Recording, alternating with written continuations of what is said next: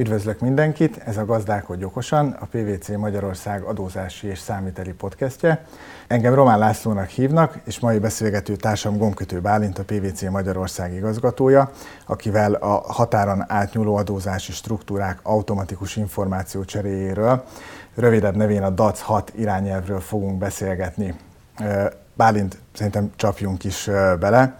Bizonyára mindenki hallott már a DAC 6 irányelvről, de egy pár mondatban röviden összefoglalnád, hogy pontosan miről szól ez a szabály, mi a, mi a célja?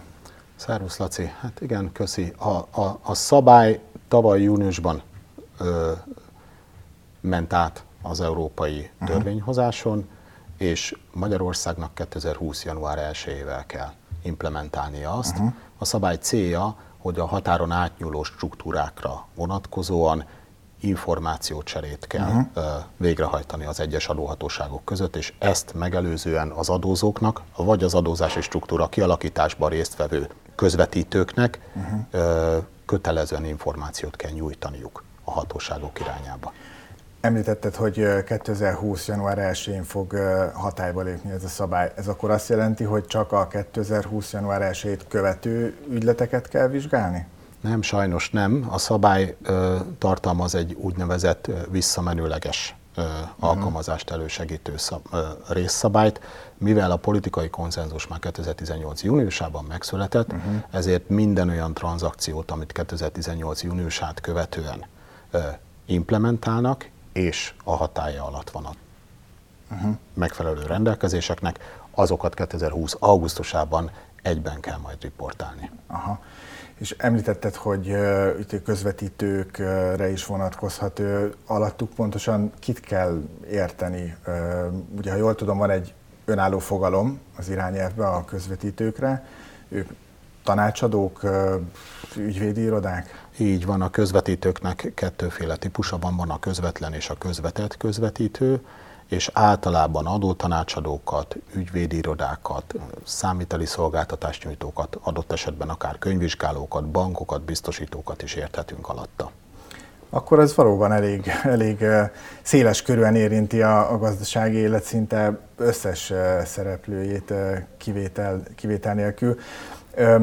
Ar- arról mesél még nekünk, hogy a maga a jelentés, az, az hogyan fog történni itt akkor? Ugye, ha jól értem, van jelentéstételi kötelezettsége akár a tanácsadónak, aki részt vesz, vagy Így az ügyvédirodának, illetve magának a társaságnak is. Ez egy párhuzamos jelentés, vagy, vagy csak az egyik félnek kell jelenteni? Így van. Tehát, hogyha van egy olyan tranzakciónk, amivel kapcsolatban jelentést kell tenni, Aha. és ezzel a tranzakcióval kapcsolatban igénybe vettek tanácsadót adott Igen. esetben, akkor a tanácsadó fog jelentést tenni. Amennyiben belsőleg oldotta meg az adózó ezeket a tranzakciókat, akkor ő neki magától kell jelentést tennie. A kettő között annyi különbség lehet, hogy a valószínűsíthetően uh-huh. a adózónak magának kicsit később kell majd időben a jelentést megtenni, ahhoz képest, mint mondjuk tette volna azt meg egy adótanácsadó.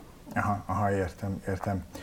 Uh, még egy picit a, a, a részletekbe, hogy pontosan mik azok a, az ügyletek, mik azok az ismertetőjegyek, uh, amelyek alapján be lehet azonosítani ezeket a, az ügyleteket. Erre, erre vonatkozóan tudnál mondani egy pár, pár példát? Aha, nagyon jó kérdés. A, a, az ügyletek nincsenek teljesen uh, uh-huh. letisztázva.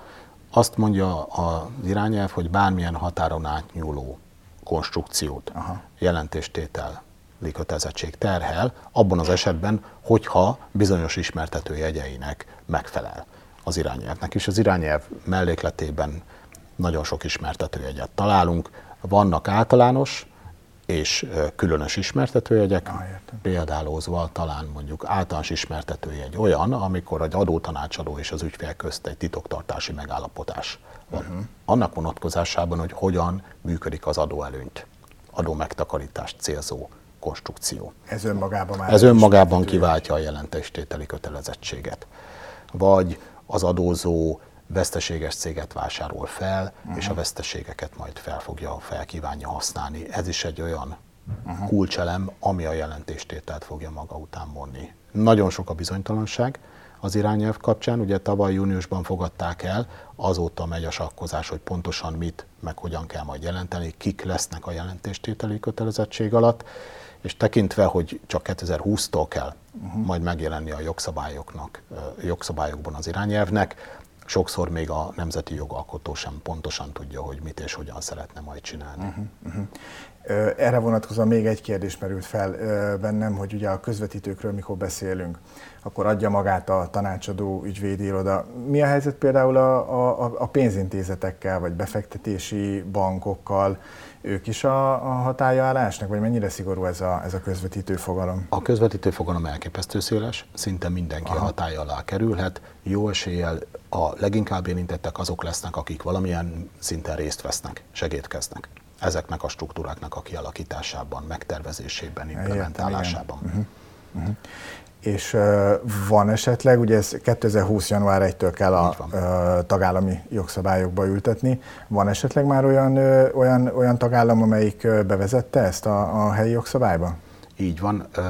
Többen alkalmazzák már évek óta az erre kísértetiesen hasonló saját szabályokat, ilyenek uh-huh. az, egy, az Egyesült Királyságokban vannak ilyen szabályok, illetve van egy új országunk, Lengyelország 2019. január 1-től hasonló szabályok vonatkoznak, sőt sokkal szigorúbbak, mint szigorúbbak. az irányelv. Tehát Így ők van. szigorúbb szabályokat vezettek be, mint, ők vették. mint amit minimum szinten előír a Így van, hát ez egy minimum szabály, nem kötelező pont ezt követni. Igen. Az egyes tagállamok eldönthetik, hogy ennél akár szigorúbbra is fogják az adózóikat. Lengyelország így tett, és egyébként úgy tűnik, hogy Svédország is így fog tenni. Svédország is és várhatóan akkor majd Magyarország is előbb-utóbb bevezeti.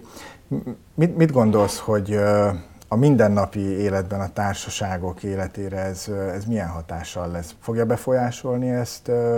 Mennyire kell figyelni majd a mindennapokban? Hát nagyon nehéz megjósolni.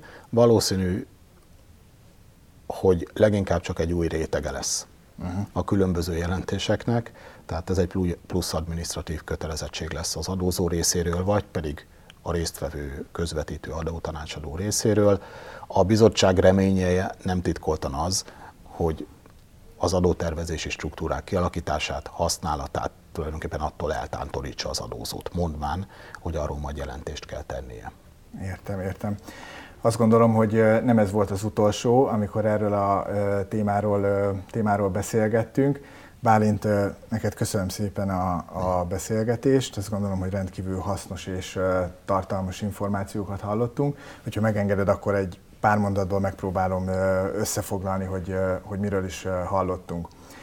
Ugye a DAC 6 irányelv a, a gazdasági élet szinte minden szereplőjére vonatkozni fog, szinte kivétel nélkül. Azokat a agresszívnak minősített adózási struktúrákat kell majd jelenteni, amelyeket a majdani magyar jogszabály tartalmazni fog. Ez 2020-tól fog életbe lépni, azonban nagyon fontos, hogy már a 2018. júniusát követő ügyleteket igazából már most be kell tudni azonosítani. Egyelőre vannak még, vannak még homályos pontok és kérdőjelek, azonban várhatóan ez, a őszi, ez az őszi adócsomag során ezekre mind fény derül majd. Köszönjük a figyelmet, kövessenek minket Soundcloudon, iTunes-on és a PVC Magyarország honlapján is.